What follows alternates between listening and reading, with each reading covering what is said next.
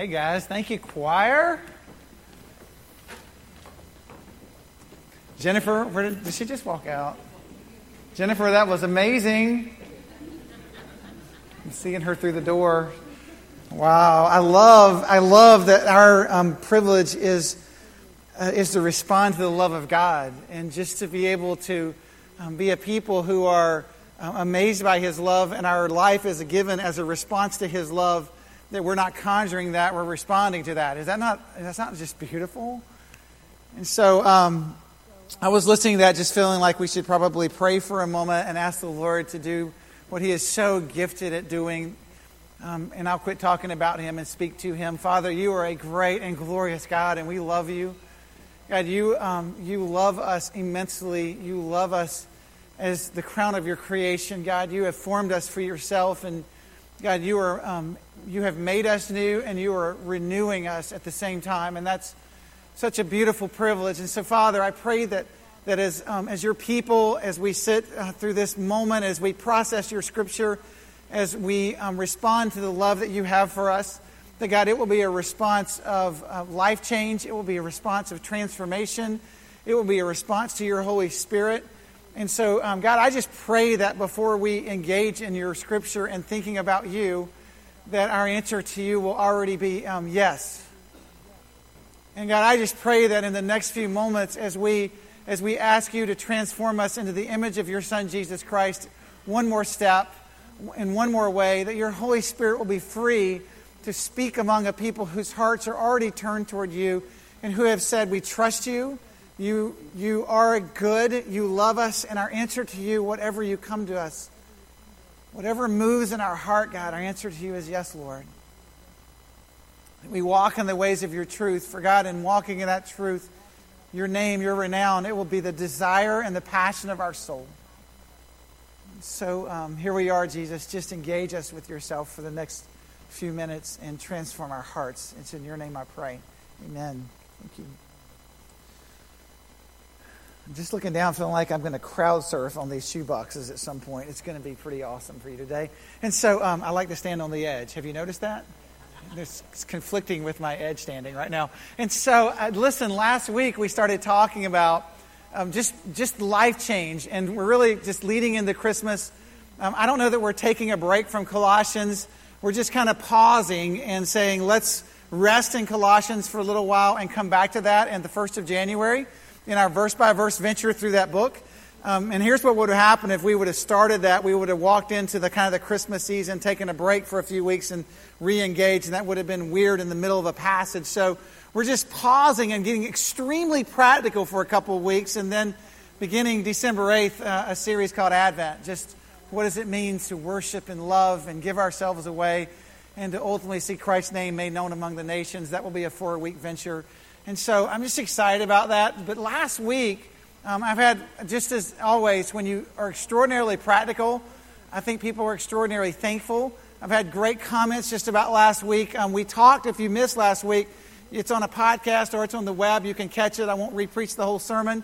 But um, basically, it was, it was, first of all, a recognition as a people of God that if we're not in the Word of God, then we really have, have very little shot at transformation. I would almost go as far to say as we have no shot at transformation of our hearts being turned toward Christ. And so we just really talked about what would the Word of God look like in our lives. And we, we, we, we kind of took seven steps through a road trip, right?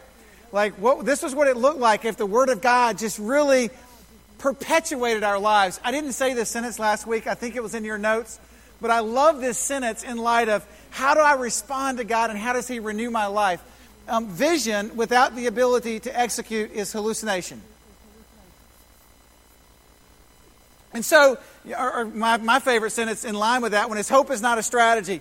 We, we don't want to sit around and go, you know, I hope that we exist to lead people to transform living through Jesus Christ. I hope that my life is being transformed by Jesus Christ. I hope that um, I can walk among a people who, when Pastor says, as he does all the time, look around and just consider what could happen in this room, that I look around and I see a lot of people wide eyed. I mean, we can say we hope that, but vision without the ability to execute It's hallucination. It's a great saying. It's not original with me. I, I, didn't come up with that. I just absolutely love that saying. And so we want to talk about some ways we will not be a hallucinating people for the next week or two. Just super practical. Um, two verses come to mind um, that, as, as I want to share. Proverbs 3, 5, and 6 is just an absolute favorite verse about how to be a people who are passionate for the Word of God and passionate for the things of God. And people who aren't hallucinating over that, that our, our lives are truly transformed. If you were here last week, we, we, I just kind of started teaching, had a cup of water sitting up here. It just kind of sat here, didn't make much about it. I just put, put a tea bag in it, and at the end, we just kind of talked about this. At the beginning, you can help me right now. At the beginning of the service last week, we had water on the stage, and it was pretty amazing. And as we walked through the service and dropped the tea bag in, it was no longer water, it became Right? It's pretty ridiculous that way how that happens when something incredibly new steps in. And this was the fun part about that reality is that it wasn't just a different color. All that was true about it. It had a whole different makeup. It had a whole new name. It had a whole new taste. It had a, a whole new chemistry about it. I mean, it was a completely different drink. And when we are people who are absorbed in and engaged in with God's Word, I mean, we're, we're going to look and act and walk and breathe and live extraordinarily differently. I mean, we're, we're going to have a whole new taste, and ideally, this scripture would come to mind that people would taste our lives and see that God is so good. And, and so last week was really just this isn't a hope. I mean, we don't want to hallucinate about this. We really want to execute this and be able to dive into God's Word. And honestly, honestly, Many of us are sitting in this room, and the last time you picked up the scripture was last Sunday to sit in this room. And, and I'm just honestly, we are utterly, utterly and, and deeply spiritually anemic and spiritually anorexic, if that is true of us. For us to be a people who are passionate for the Word of God, guess what? We have to be passionate for the Word of God. Be people who are just saying, Lord, I mean, here's what we have to know about ourselves, and this is the story of the day. You have to know about yourself that it is not a natural bent to begin to think in a biblical worldview. It is not a natural thing to just kind of go, you know what, I'm just going to be transformed I'm going to hang around Christians for a while, accept Jesus, and it's going to be great. That is not the progression. And in fact, it is the antithesis of that, that we will typically not think from a God centered view. And so, if that's true, and it is, then how do we get super practical again? And this is um, one of my favorite messages. Uh, I actually believe in October or November of last year, I asked these same three questions. And I told this same story because it's my favorite three practical questions about the faith. And so um, it was in context of a much broader sermon. I just want to narrow down to a single story. Proverbs 3, 5, and 6 says these words Trust in the Lord with all your heart, and lean not on your own understanding. In all your ways, acknowledge Him. And then what happens? I think you're getting a cheat because I see people looking over my shoulder. I mean, literally, He directs your paths. In other words, you probably won't walk on that path. I love that Hebrew word. Lean literally means to just put all of your energy or emphasis into something. It's that simple. It means lean in Hebrew means lean. I mean, that's, that's awesome. You get that deep, that depth. I mean, it literally means I'm going to lean into this. And he says, don't lean into the best that you have but lean into the passion of what God has for you. Don't lean on your own understanding, but in every way acknowledge Him. And as you acknowledge Him, He will chart your path. He will direct you. I love Romans 12 too. That may pop up on the screen as well. And it says, Do not be conformed any longer to the patterns of this world, but be transformed. And we talked about this was the theme verse for last week, and it will be again this week and next week. And here's how you're transformed you're going to renew your mind, and then you will be able to test and approve what God's will is His good, His pleasing, His perfect will. I mean, I can really ask this, can do a show of hands, or you can just think about it. So just think about it. Who in this room, as a follower of Jesus, would not like to be able to test God's good, pleasing, and perfect will? I mean, most of us in this room, if we are a follower of Jesus, are sitting around and going, saying, you know, really, God, yes. We want to test your will, and more importantly, we want to walk in the middle of your will. And he says, okay, then you're going to probably naturally conform to the standards of this world. Just know that about yourself.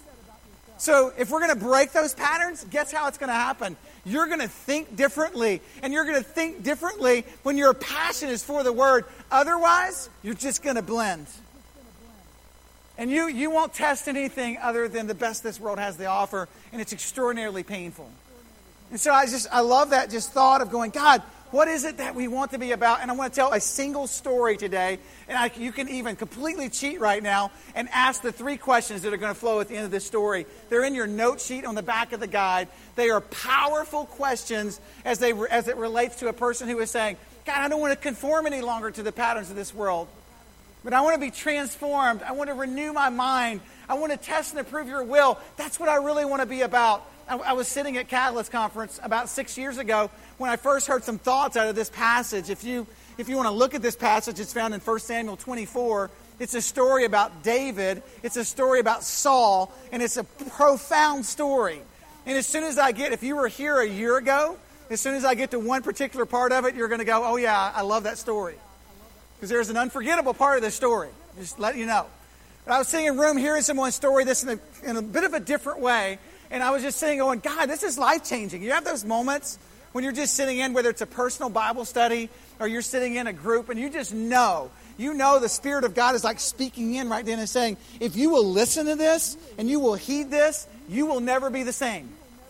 I was literally having that moment going, God, these, this, these questions being asked, we will never be the same if we will wrestle with these things out for the rest of our days. And the story really just kind of flows from Proverbs 3, 5, and 6 was written by Solomon. Solomon is the, fa- the son of David. David is described as a man. I mean, I love that about David. If you didn't understand the gibberish around you, David is a man after God's own heart who doesn't want to hear that said about them. She is a woman who chases the heart of God, right? He is a man who, when you're around him, he is after the heart of God. Solomon was raised by him. Not all the wisest decisions in the world made by the wisest man in the world. But he was wise enough to craft for us Proverbs 3, 5, and 6 and saying, Don't lean on your own understanding. I watched my dad. I watched my dad run in the paths of God's commands over and over, and it was literally life changing. I am sure that Solomon heard this story because this story was a story that would be told over and over. After, after David had a run in with Goliath, he became a little bit famous. And they started writing songs about David. They started writing stories about David. And, and you'll know there's so many build ups to this that I have to be so careful because I can get excited about how David was chosen as king even while there was a king there. And just how there was so little impression on the outward appearance you should hear that, church. There was such little concern about what he looked like or what he wore. Just saying. And so, I mean, that there was, was just, and then there's a great verse about that. Man tends to look at and engage based upon the outward appearance, but God is in love with the heart. And so they kind of raised up David as he was selected, and they placed him in this, this place of, of not yet royalty, but just he is coming into this kingship. They set him apart, and then Saul is still reigning as king, and Saul is losing his grits as he walks through the process. I mean, it's an insane process. And, and you kind of pick up this story in a moment. After David um, slew Goliath, people started writing songs like, Saul, I, I should sing it for you.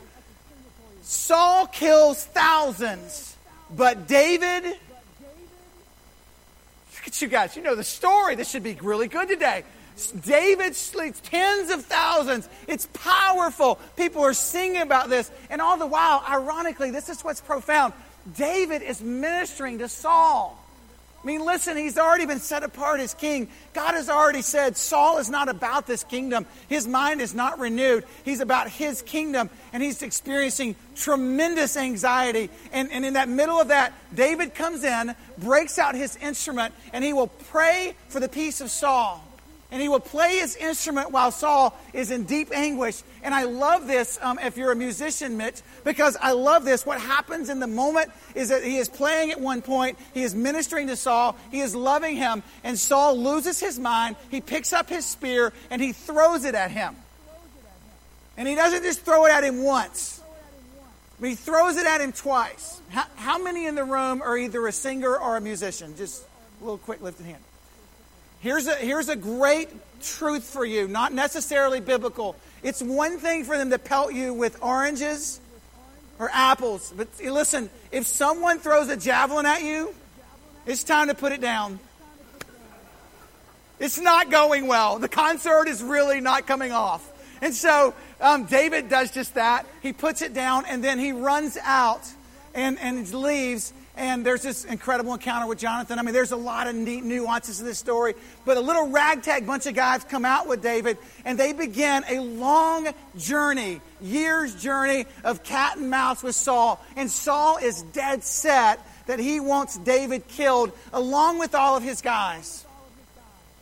And that's where 1 Samuel 24, that kind of sets you up for where we are about renewing minds and knowing what God's will is. And if we're a people in this room right now that are at all saying we want to know God's will, you should really engage for the next few minutes because, because I believe that this is life changing. Because David ends up in this moment where he is hiding out. I, I love this. I want to read this. I just thought, um, let me go back to the museum. The museum. The musicians in the room. I thought, I thought this was the, the coolest name. I thought here, there's a band name in here. Because um, David, it says that David is on the, the desert of Engedi, which it says in verse 1 of chapter 24 of 1 Samuel. And David and his men, and I don't know why this is capitalized, I should have looked it up, are at the crag of wild goats. That is a great band name. I mean, if you're thinking about a band, how cool is it? We are the crag of wild goats, right? Just that is totally free, and it just fit in when I was reading this this morning. I thought, what a great band name, you know? And so David is in the desert of En Gedi. He is hiding out with his ragtag bunch. They've already been running from Saul for quite a while. Saul comes in from fighting with the Philistines on the other side of the story, and Saul rolls in with his men. They are utterly exhausted. And if you read the story, the men put the thing, put their put their tools of weaponry down, their war tools down, and they are ready to rest. They are ready to be with their families. And Saul hears that David is in the desert of En Gedi. He is dead set on this. It matters not how tired they are. And the scripture says that he and 3,000 of his men take off to chase David. And so they're going in to kill David, and he's going to do this regardless of the cost. And so he and the 3,000 men, they take off to go after David, and they are chasing him, and they are passionate about seeking him, and they're, they're wanting to take out his life. And I absolutely love this story because this story has such a great God humor moment in it. Because David is hiding in the desert of Engedi. It is a desert area. It has some lush greenery in it. They are probably growing there on things. And there's also quite a few caves in the desert of Engedi. And so there are places for them to hide. David hears that Saul is coming. David and his men go into the back of a cave. Saul rolls up into the desert of Engedi. And here is one of my favorite moments. If you heard this last year, you will immediately know this story. And this is extraordinarily biblical, so just let's don't be offended. And he came to the desert of Engedi and he said he, and he disrobed himself Saul rolls into the desert and he looks at his guys and says, I think we should do some battle. But first, I have to go to the restroom. And so he rolls into a cave, and this is the greatest part. This is such a God moment. Don't you love our God and his humor? And also, if Rick Warren is right, and life is a test, life is a trust, and life is a temporary assignment, you are often put in moments of testing and David and Saul are in a huge moment of testing. I would just put it this way the scripture says that Saul goes in and he is preparing to relieve himself. And I would just put it, I would just say that is one of the most, what's the word? That's a good word. That is one of the most vulnerable places that you can be in. And listen to what happens in this moment. David's men are in the back of the cave and they're like, they're creating a ruckus. They're getting excited about this. Saul I'm, I'm not going to say picture this. Saul, it's too late, isn't it? Saul doing what he's doing, David in the back of the cave. The guy, listen to this, listen to this. This is an emotionally charged moment. This is a powerful moment. And I want you to understand this. I want you to understand this and don't relate this to a 1 Samuel 24 story. Most decisions that you and I make are emotionally charged.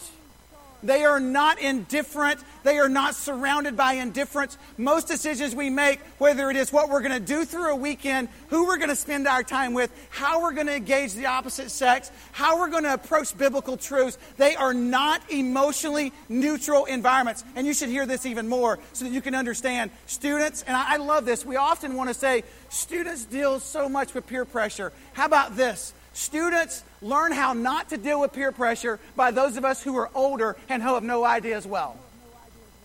Because what you have to understand, students and adults in this room, is that it wasn't just that David was saying, Should I follow through and be about what God is about? He had a whole slew of his friends behind him saying, You should act completely antithetical to Scripture, and you should do that anyway lest you think, adults in this room, students in this room, that moments that call for us to clarion the cry of Jesus Christ, that they are emotionally neutral moments, this scripture tells us they are absolutely not. They are filled with pressure, they are filled with immense, immense challenge, and they are filled with a group of people who will desperately say, Jesus Christ, we care more about your word than we do about the emotion or the practicality of this circumstance. Has your word spoken of this? If it has, we have nothing else to do except act on your word. If you read 1 Samuel 24 4, it gets pretty exciting. Not only are the guys sitting in the back, they're sitting in the back saying, David, look what God has dropped into the cave. I mean, they're, they're not just saying this is, this is a great moment. I mean, you have to remember, this is kill or be killed. This isn't a, I'm going to drink or not on Friday night. I'm going to get hammered. Now, this isn't a little peer pressure where I'm going to disobey God. This is a moment is, if he doesn't take advantage of this, Saul could kill us in the next 10 minutes. So, lest you think that your pressure in your situation is greater, here's what David is dealing with. All of his spear peers speaking into this, and life and death on the line. And they're looking at him saying, This is the day the Lord spoke, they say in verse 4, when he said, I'll give you the enemy. I mean, they're quoting scripture in this. I will give you the enemy into your hands. He is over there right now, and he is naked and vulnerable. And I love this moment because David, then in that moment, it says he begins to crawl to him. He unsheathes his knife. Can you picture what's going on in the back? They are like the brothers that were sitting with Jesus, planning who's going to sit on the right side of David. They're sitting around going, Who's going to wield power in the kingship? And David reaches him. He cuts off the bottom portion of his robe and crawls back in. And they are looking at him as if he were. How could you blow this? How could you not fulfill this? How could you not live through this? And I love the way David answers them in verse 6. He said to his men, Look, look, here's what you have to know. The Lord forbid that I should do such a thing. The Lord's anointed, or I lift my hand against him, for he is anointed of the Lord. In other words, I appreciate the emotions of the moment. I appreciate that he's not walking in the will of God. I appreciate that you're not either. But here's where I'm going to stand. I'm going to stand in the middle of the fray and tell you that Scripture has spoken to this. Scripture has told me how to respond. And it's not the pressure of the moment. And it's not, as we were singing about and Jennifer was leading us in, it is not whether we might even physically die. More importantly, is that we honor God and His precepts and His statutes right now, and His precepts have already spoken. And so here's just a really great thought for you. You can stop praying about things that God's Word has already spoken to.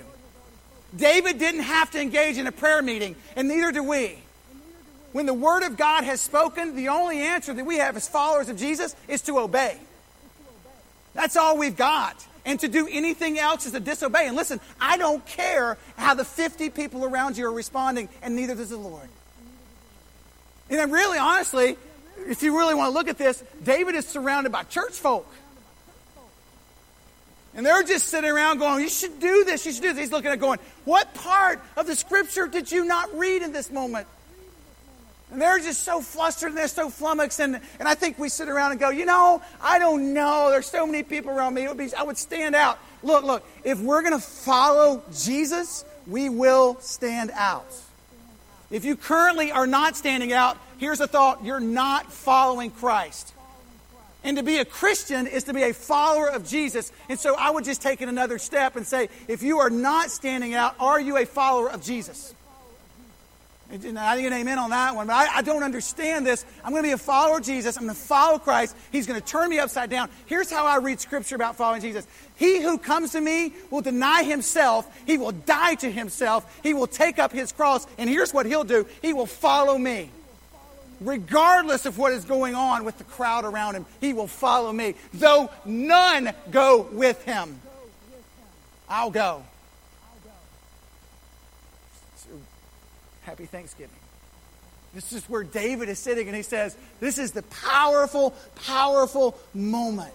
And I love what David says. He just kind of keeps speaking to his people. Um, David turns in verses 8 through 10 and he says, Then David went out of the cave and he said, My Lord the king. When Saul looked at him, David bowed down and he prostrated, prostrated himself with his face to the ground. And he's so humble before him. He says, Why do you listen when men say David is bent on harming you? This day you have seen with your own eyes how the Lord, He gave you into my hands. And it really wasn't about Him giving you to me, it was about me knowing my Lord's voice. I added that in, by the way, if you're reading. He put me in a position to hear Him and not follow through on the actions of those around me. Some urged me, in fact, it carries on to say it, to kill you, but I spared you. I said, I will not lift my hand against my master. He is the Lord's I've heard this scripture misused so many times. I mean, if you're anyway, I won't go down there. I'm just this is this is about a particular moment in a particular beautiful context where David says, "This is the powerful reality of who God is, and I will wait in patience for God to place me where He has already placed me." That's a weird sentence. I'll say it again. I will wait in patience for God to place me where He has already placed me, but it will be by His hand. And I will wait patiently for him to do that rather than step outside the bounds of his scripture. For if I do that, it will no longer be God's placement. It's powerful. I think he looked at these guys and he carried on. And he just, I'll, I'll maybe end with this verse and ask three questions. In verse 12, he, he does look at Saul and he has a great word for him. And I think, I think he's saying, I am far more in kingship acting than you are. May the Lord judge between you and me. In other words, I have no problem taking this to, to the Father. May He judge between you and me, and may He avenge the wrongs you have done to me. But my hand will not touch you. I mean, may God look down on this and He sees the faithfulness, but my hands will not act. God will take care of this in His due timing. And I, I refuse to break, break the law of God. I, I love this sentence, and I put this in your notes. You will never accomplish the will of God by violating the Word of God. Ever. Unless you think that's not happening, I love the three questions that will just kind of end this, this, this message today. The three questions are, I mean, listen, you will never accomplish the will of God in violation of the Word of God. David fleshed this out. He fleshed it out in the midst of great intensity. He fleshed it out in the midst of great personal inner turmoil. He fleshed it out with great pressure around him. And he looked and said, regardless of this, this is what the Word of God says, and I will not violate that. I will be about the kingdom of God. And I love this. Has the Word of God, here's question number one. In fact, I didn't mean to jump to that. Question, the three questions you have, you should start asking these based on every possible circumstance. First of all, has the Word of God already spoken on this matter? That would be a great question if we're going to say, Lord, Vision without the ability to execute is hallucination. Here's what I want to know as I begin to step forward in life, as I begin to evaluate circumstances and how I live them out. I'm just wondering, God, have you already spoken on this? Because here's what I know about the Word of God it talks to so many things. It speaks into our relationships, it speaks into how we handle money, it speaks into how we go about walking as the church. It speaks to leadership in the body of Jesus Christ. It's, I mean, it speaks into, I could stand up here for the next 45 minutes and go over what the Scripture speaks into. It speaks into how you handle debt. It speaks into how you handle your, your relationship. It speaks into a myriad of things, and it speaks into that. And look, I'm just wondering are there circumstances in your life? Let's get off of David and Saul, a man relieving himself in a cave. And let's move into our own lives. Are there circumstances in your life that God has already spoken to that you have yet to act on or that you are acting in antithesis of? And the question of the day, if we're going to renew our mind and test and approve God's will, what are we going to do about that? I mean, I have so many people who have come up to me and said crazy things like, um, like uh, you know what? I'm going to purchase this and indebt myself. I walked this journey when the economy first tanked. I walked this journey so many times. I am a Dave Ramsey fanatic. I, w- I was one before, actually, preceding Dave was Larry Burkett. We launched our marriage with Larry. We love Larry. I should have a t shirt. I love Larry, so you could ask me what that means. But then when we hit the economic recession, I have so many friends that had leveraged themselves so far that they, they just blew up their life, and I could do one of two things as a pastor preach great guilt and condemnation, or I could say, it's going to happen again because this is my third and I'm young. So let me just ask this question What will you do differently for the next 10 years before it happens again so that you don't get blown up like you did this time? That's just. Has Scripture already spoken as to how we handle these situations? I, it amazes me the number of couples that rolled into my office through their 30s and 40s. I'm not happy. And I would go, I don't care. No, we just. I, I love the conversations go like this. You have no idea how to flesh this out in this world. You don't know how to, you don't know the issues and the stressors we deal with. I don't. You're right. But look, I also see a guy named David who parks himself in a cave, and you can't possibly tell me that there could be a more stressful situation than what you're currently dealing with? That your peers may look at you and think a little wired haired, that dude's a little crazy. He's a Jesus freak. Wouldn't that be awesome? You know? Wouldn't that be great? We're just, we can't stand out. You know, you don't know how. Yeah, actually, you should. I mean, has the scripture spoken to this? And the question then would be, what are we willing to do about that? I, I, love the next question. The second question that comes out of this encounter with Saul and David is, what outcome did you expect based on the actions that you were about? I think I wrote the question better than that. What outcome do you expect by building? What outcome am I anticipating as a result of this decision? Then I've got like tons of thoughts. I'm going to try to be a little more quick now. I just, has the scripture spoken? What outcome did you expect that's going on? I mean, seriously, I, can't I, I could just give you example after example. What, what outcome did you expect when you leveraged yourself to that of debt? What outcome did you expect when you built that social relationship on, so, on Facebook or Twitter? What outcome did you expect, students, when you started Snapchatting and hiding that from people? What outcome did you expect? What outcome did you? I love this question. You know, how I got pregnant. What other outcome did you expect? I love that question because it, it, creates within us this, this concept I've got to think forward. It, it, creates within us a David moment where I can't allow the urgency of this moment to define my action. Isn't that powerful? Here, here's, what, here's, what, here's what I can tell you. You will lose every time, adults and students, you will lose every time if you wait to make your decision in the midst of utter crisis. You will make a poor decision. If you are not, let's go back to last week, if you're not renewing your mind in the Word, you are going to make decisions antithetical to Scripture over and over. How can you think differently if you're not thinking differently? So we begin to say, okay, what outcome should I expect in this? Well, God, I want to create and foster outcomes where you gain great glory.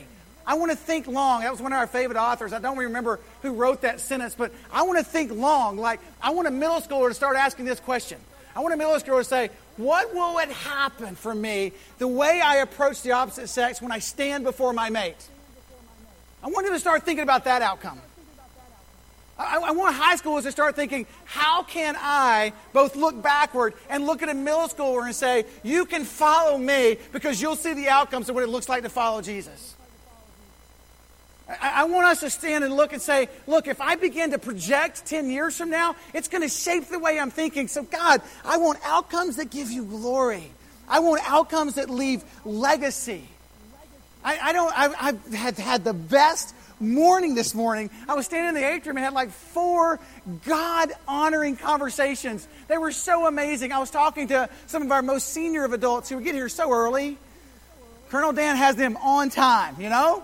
And so, I mean, I just stood and listened to story after story. I'm going to share two of them next Sunday of just life change. And I'm just sitting there thinking, look, they're painting for me. They didn't even realize this. They're painting for me what an 80 plus year old looks like that follows Jesus and cares about city rescue. I mean, it was so powerful. And I just, I walked in this room so full of Jesus and so grateful for here. And I've got an outcome to look forward to. So, what outcome are you expecting? Look, if you could look at this and say, how can I speak back to the last generation and say, if you'll follow me, these are some outcomes you should look at. And how can I look at the next 10 years and say, God, I really want the outcomes to be for your glory. I want your name and your renown. I want that to be the desire of our soul. Look, what outcome will we expect? If we are a prayerless, passionless, tradition laden people, what would we expect? Versus a prayerful, we circle this place. We are on our face. We are passionate for the gospel. We will do everything to see Christ made manifest. What would happen among a church who are a fasting, praying, Bible passionate, in love with God, in love with people church? So, I think it goes really well with the third question. So, what story do you want to tell? Here's what I know about David. He just, I, I love this part. I don't think he envisioned himself sitting with his grandkids and saying, Yeah, I killed Saul while he was going to the bathroom in a cave. I think David looked in this moment and said, There will be a story that will be told for generations. And this story is going to be powerful. And if you're in the room and you have ears to hear, you are living a story right now that will be told for generations. The question is, and this is a profound one what story do you want to have told? Your actions of this day will define the story that you want to have told about you. Some of you are at, at you know, Creekside and Mandarin, Mandarin Middle. And I'm, I'm blanking on Carson School, Douglas Anderson, San Jose, Bartram. Now, I wonder if, if for a moment you've thought, 10 years from now, when the halls are being walked by a whole other generation, what story will they tell about me? Does it cross your mind at all? Because they're going to tell stories. Some pictures will hang on the wall. What story do you want to have told of your venture through Mandarin High, through Creekside High? And Mom and Dads, what story do we want to write deeply in the hearts of our children? What story do we want to have told throughout the city about Mandarin Baptist?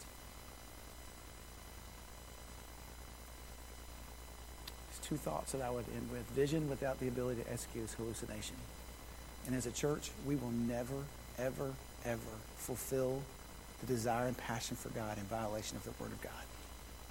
If we will be a people who are deeply passionate, regardless the stress of the situation, if our lives will be bent and given for the fame of His name, then His glory and His story will be told. If not, it's a story that's not even worth telling. Let's pray. God, I just pray that this will be an outcome passionate church. God, I pray that stories of transformation will flow out of this church. God, I pray that we will be a people who are deeply in love with your word. And Jesus, I pray that your word will so deeply saturate us that it will carry us into the highways and byways of this city for the sake of your fame. God, I pray that the nations will be glad and rejoice because you live among us. So, God, I pray that we will.